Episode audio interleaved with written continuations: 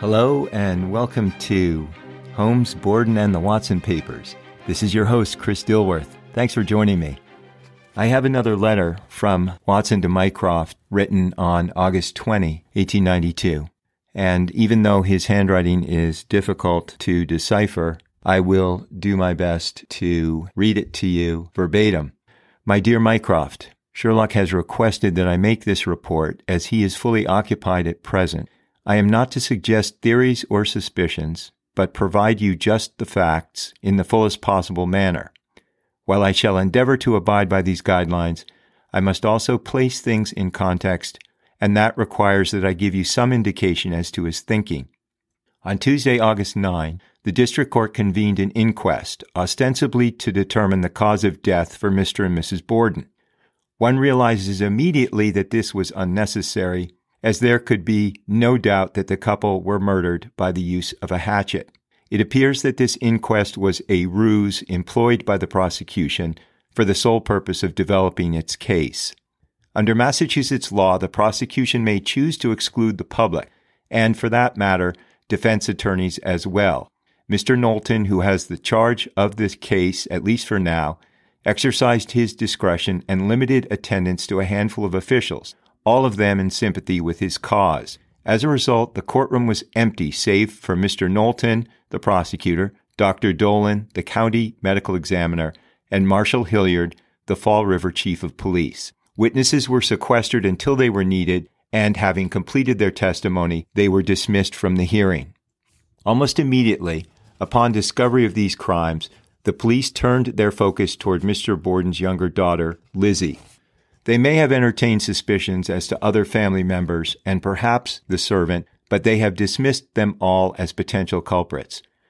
We have heard some vague speculation that there may have been a confederate, or as the Americans would say, an accomplice, but none has been identified and evidence is lacking which might link others to these crimes. As you would expect, within hours of the discovery of these murders, Lizzie arranged for legal representation in the form of the family attorney, Andrew Jennings. He seems a capable and determined fellow, and yet, despite his experience and practical sense, he failed to dissuade his client from testifying at the inquest.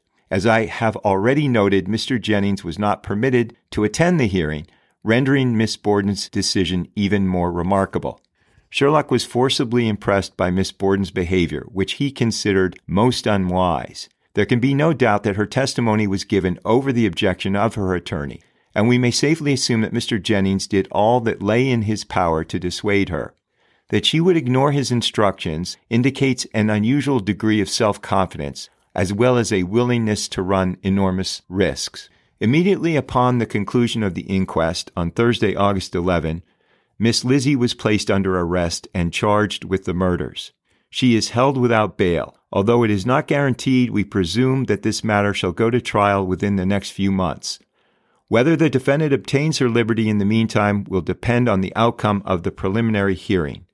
It is anticipated that the hearing will commence within the fortnight. If at the conclusion of that proceeding the presiding judge determines that the state has probable cause to proceed, Miss Borden shall remain in custody until trial, and that may not occur until next year. Sherlock has devoted much of his energy to identifying and locating Jabez Moriarty. The thought that this brute is moving freely in our midst has caused me many uneasy moments. Sherlock has responded as one might expect, with a subdued eagerness and the suggestion of tension in his brightened eyes. I can see that he dockets any fresh information very quietly and accurately in his brain, and as is his custom, he often leaves me guessing as to what his exact plans might be.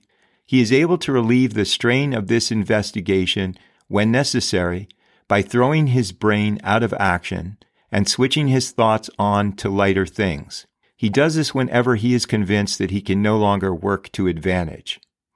I have none of this power of detachment, and so I am constantly plagued with the prospect of Moriarty's hellish cruelty and all his hidden wickedness. Because the villain might be anywhere, Sherlock takes precautions to avoid discovery, and to that end, he employs an American accent to good effect. He has adopted an alias and presents himself as a native of New York City. When asked how he came to work for a London newspaper, he says that he is but a lowly stringer, and to this point, the explanation has succeeded in deflecting further inquiry. As I mentioned, he has made the acquaintance of some reporters, and this has provided him with a good deal of information, not all of which has proved false. He has also, in his role as a newsman, cultivated the friendship of two or three uniformed officers from the city police. He stands them drinks, and in exchange they give him answers. These can be viewed as a form of currency. Sherlock exchanges this information with other reporters, receives their news in return, and thereby keeps abreast of the latest events. I have been assigned, for the most part, to play a spy upon the Borden home, recording the identities of all who come and go. Sherlock takes pains to make some alterations to my appearance on a regular basis prior to sending me forth, so that my efforts will not be exposed. As a result, I have appeared outside the Borden home in a variety of beards and side whiskers. On Wednesday last, Sherlock traveled to Boston to make inquiries at the Cunard office. Having learned of Miss Borden's passage upon the liner Scythia in June 1890, Sherlock made this the starting point of his investigation. He has spent some little time endeavoring to unravel the manner in which the lady made Moriarty's acquaintance, and in so doing has acquired fresh proof. While it is a capital mistake to theorize before obtaining all the evidence, one must form some hypothesis to guide one's investigation. Having called upon the shipping office, your brother inquired as to the identity of the ship's doctor in June 1890, and he has thereby established a number of important facts. The individual who held that position called himself Alan Davidson, and I shall refer to him hereafter as both Davidson and Moriarty, since they appear to be one and the same man. Davidson has been described as a competent professional, but more significantly, as a man of vicious habits. In other words, having obtained this position as a ship's doctor, he wasted little time in acquiring a sinister reputation. Davidson was described as having a variable personality, at times exhibiting a wily, suave, and cat like nature, with a poisonous gentleness of speech. At the same time, he was easily provoked, and in those circumstances, his innate depravity would quickly show itself. The office manager, who had some direct interaction with this man, described him as having a smiling face and a heart of marble. Davidson had every appearance of a cold blooded scoundrel possessed of a scheming mind. The fellow made it a habit to concentrate his efforts upon unattached women and set to work his evil influence upon them. From the information obtained, it was evident that no woman could be safe who fell within his power. Every lady was ready prey for this adventurer. This description, which I have provided, coincides with all that Sherlock knew of Jabez Moriarty and confirmed your brother's opinion that these two men are, in fact, one and the same. Having adopted this hypothesis, Sherlock then set himself to find out what had become of the man. He learned that Davidson was discharged almost immediately upon the ship arriving at Liverpool in the summer of 1890. The captain had received complaints about Davidson's indiscretions, and, having been confronted with these allegations, the doctor became enraged.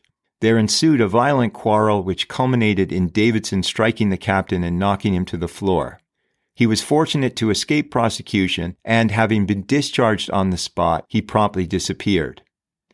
Sherlock ascertained that Davidson had previously been employed by two prominent German shipping lines.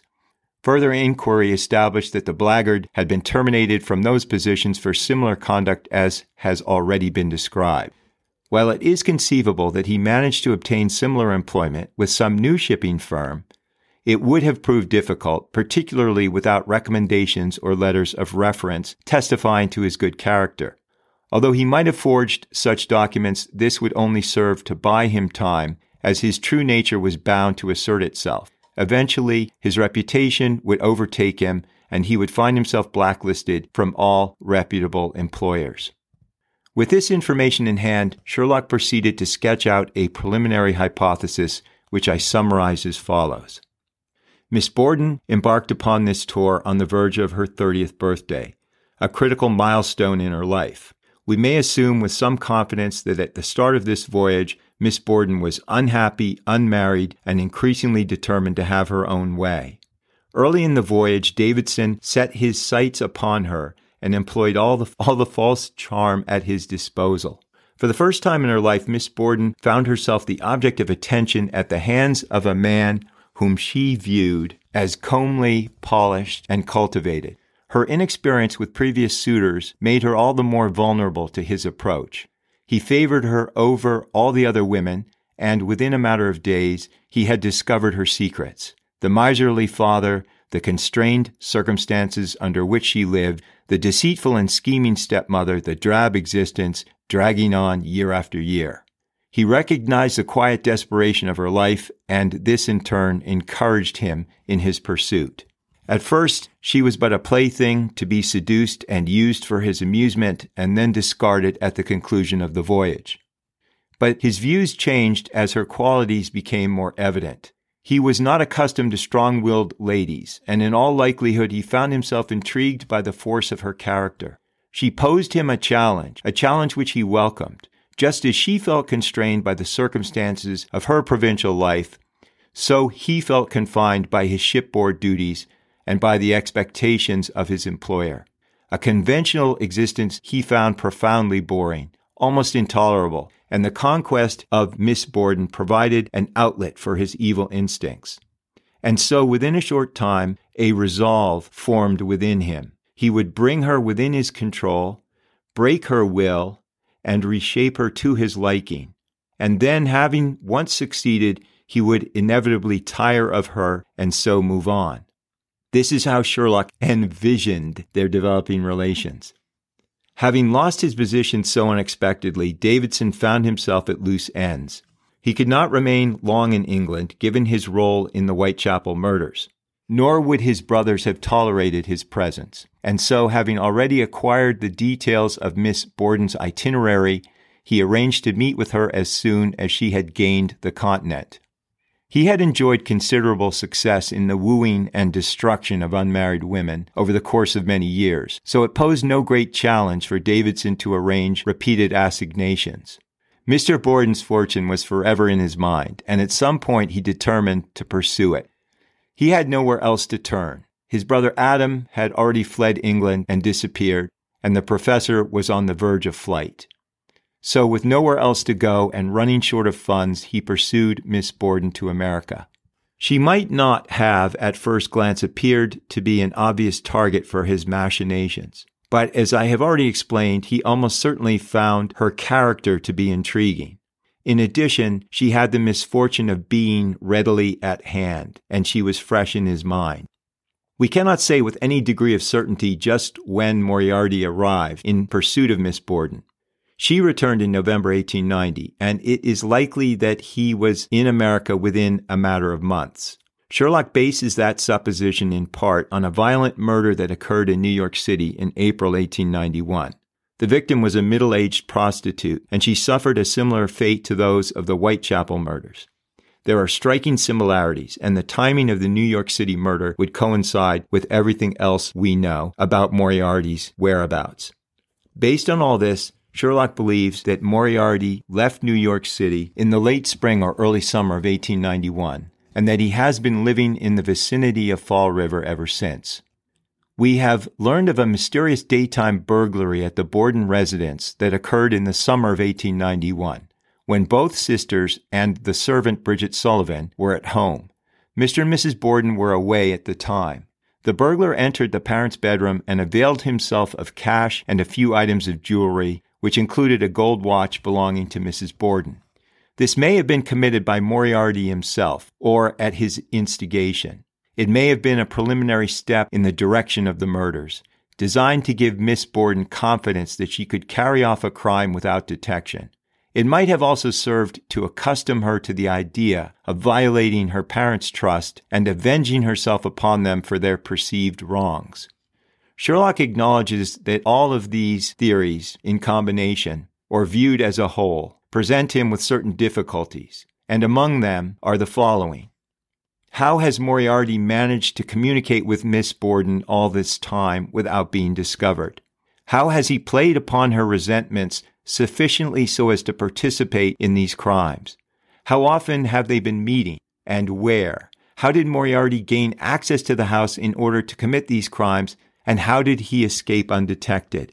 Why did they choose to commit the murders in this location and on this particular day? Had they been discovered or were they on the verge of being exposed by Mr. Borden or his wife? In other words, had their relationship been discovered and is that why they had acted? Had Miss Borden recently learned that her father was intending to make an unfavorable disposition of his estate? What, if anything, did Emma know about Moriarty and his role among other things, Sherlock has heard a rumor that Miss Borden visited an attorney in Providence about a week before the murders. Presumably, she sought guidance as to how the estate might be distributed under various scenarios. She may have received some highly unfavorable news, which, coupled with the urging of her lover, culminated in these horrific murders. This is a thread which Sherlock intends to pursue. As I have mentioned already, certain avenues of pursuit have been closed off. Sherlock was unable to examine the crime scene for himself, and to this day he has been unable to enter the premises. He is unlikely ever to speak directly with Miss Lizzie. He does not know how much she has confided in her attorney. He cannot risk approaching Mr. Jennings and seeking his cooperation, since the lawyer may already know of Moriarty's involvement. Although we have no reason to think that Jennings would expose Sherlock to unnecessary harm, his foremost duty is to protect Miss Borden, and he might thereby convince himself that he would be justified in exposing Sherlock to her lover. There is a minister, a certain William Walker Jubb, who is English by birth. It so happens that he emigrated to America quite recently, in the spring of 1891, and by happy chance he is employed at Miss Borden's church. The Reverend Peabody who is well connected in the world of Massachusetts clergy, has provided Sherlock with a letter of introduction. In addition, Sherlock has cabled inquiries to his associates in Scotland Yard, and to this point, all evidence indicates that Mr. Jubb is a man of unimpeachable character. Even so, his loyalty clearly lies with Miss Borden, and assuming that he is an honest man, Sherlock is nevertheless faced with the same risks as those presented by Mr. Jennings. How might he approach the Reverend Jubb without exposing himself to unnecessary dangers? Everything that I have said about Mr. Jennings and Reverend Jubb would apply as well to Emma. At this time, Sherlock views her as subordinate to her younger sister, submissive and compliant in the face of her sister's strength of character. Clearly, her loyalty lies with Miss Lizzie, and even if she were horrified to know the truth about Moriarty, it would not guarantee her cooperation. There are two other potential sources of assistance, the one being Bridget Sullivan, formerly in service to the Borden family. She has left that position and is currently residing in a local boarding house. She seems to hold no great affection for Miss Lizzie, and she may be amenable to speak with Sherlock. The second candidate would be the maternal uncle John Morse, who was a guest at the Borden home the night before the murders and who has been residing there ever since. He is a lifelong bachelor in his late 50s and has been described as an eccentric fellow. I believe that Sherlock finds him intriguing. It appears that he and Lizzie never enjoyed close relations, so there is no reason to assume that he would place his loyalty to her above the truth. There appear to have been some genuine affection between Morse and Mr. Borden, and in fact, the latter appears to have confided in the former as much as he confided in anyone. Morse has referenced conversations with Mr. Borden involving potential bequests of the latter's estate. To the extent that he was fond of the old man, Morse may be open to Sherlock's approach. Morse also appears to have been close with Emma. He lived for many years out west and corresponded with her on a regular basis. Since returning east, it appears that he has resumed a visiting relationship with her. How that bears upon this case remains unclear. With all this in mind, Sherlock is inclined to pursue a more indirect approach to this investigation. He has obtained a description of Moriarty's appearance. He took considerable pains to consult as many sources as he could find to compile a mental image of this man, and he is confident that it is accurate. Unfortunately, there appear to be no unusual or distinguishing features that would stand out, so it will not be an easy task to locate Moriarty solely through his physical characteristics. Sherlock plans to attend the preliminary hearing, which will likely run for several days. He is hopeful that Moriarty will find it impossible to stay away, and if so, Sherlock may be able to identify him. You know how skilled he is at following people and remaining undetected. So, in the event that he does identify someone whom he suspects to be Moriarty, he would almost certainly follow the man back to his lodgings and pursue the investigation from that point. I shall conclude here and promise to be in touch again sometime soon. Even if we do not identify Moriarty among the attendees at the preliminary hearing, the hearing itself is likely to yield some of those missing pieces that Sherlock needs in order to construct this case and bring it to a successful conclusion. I remain faithfully yours, John H. Watson.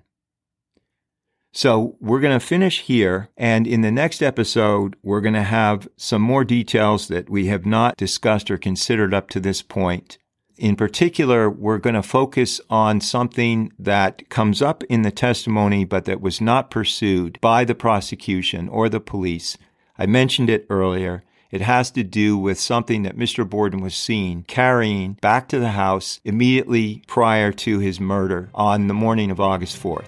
So I hope that you join me for the next episode. I look forward to it. And until then, take care.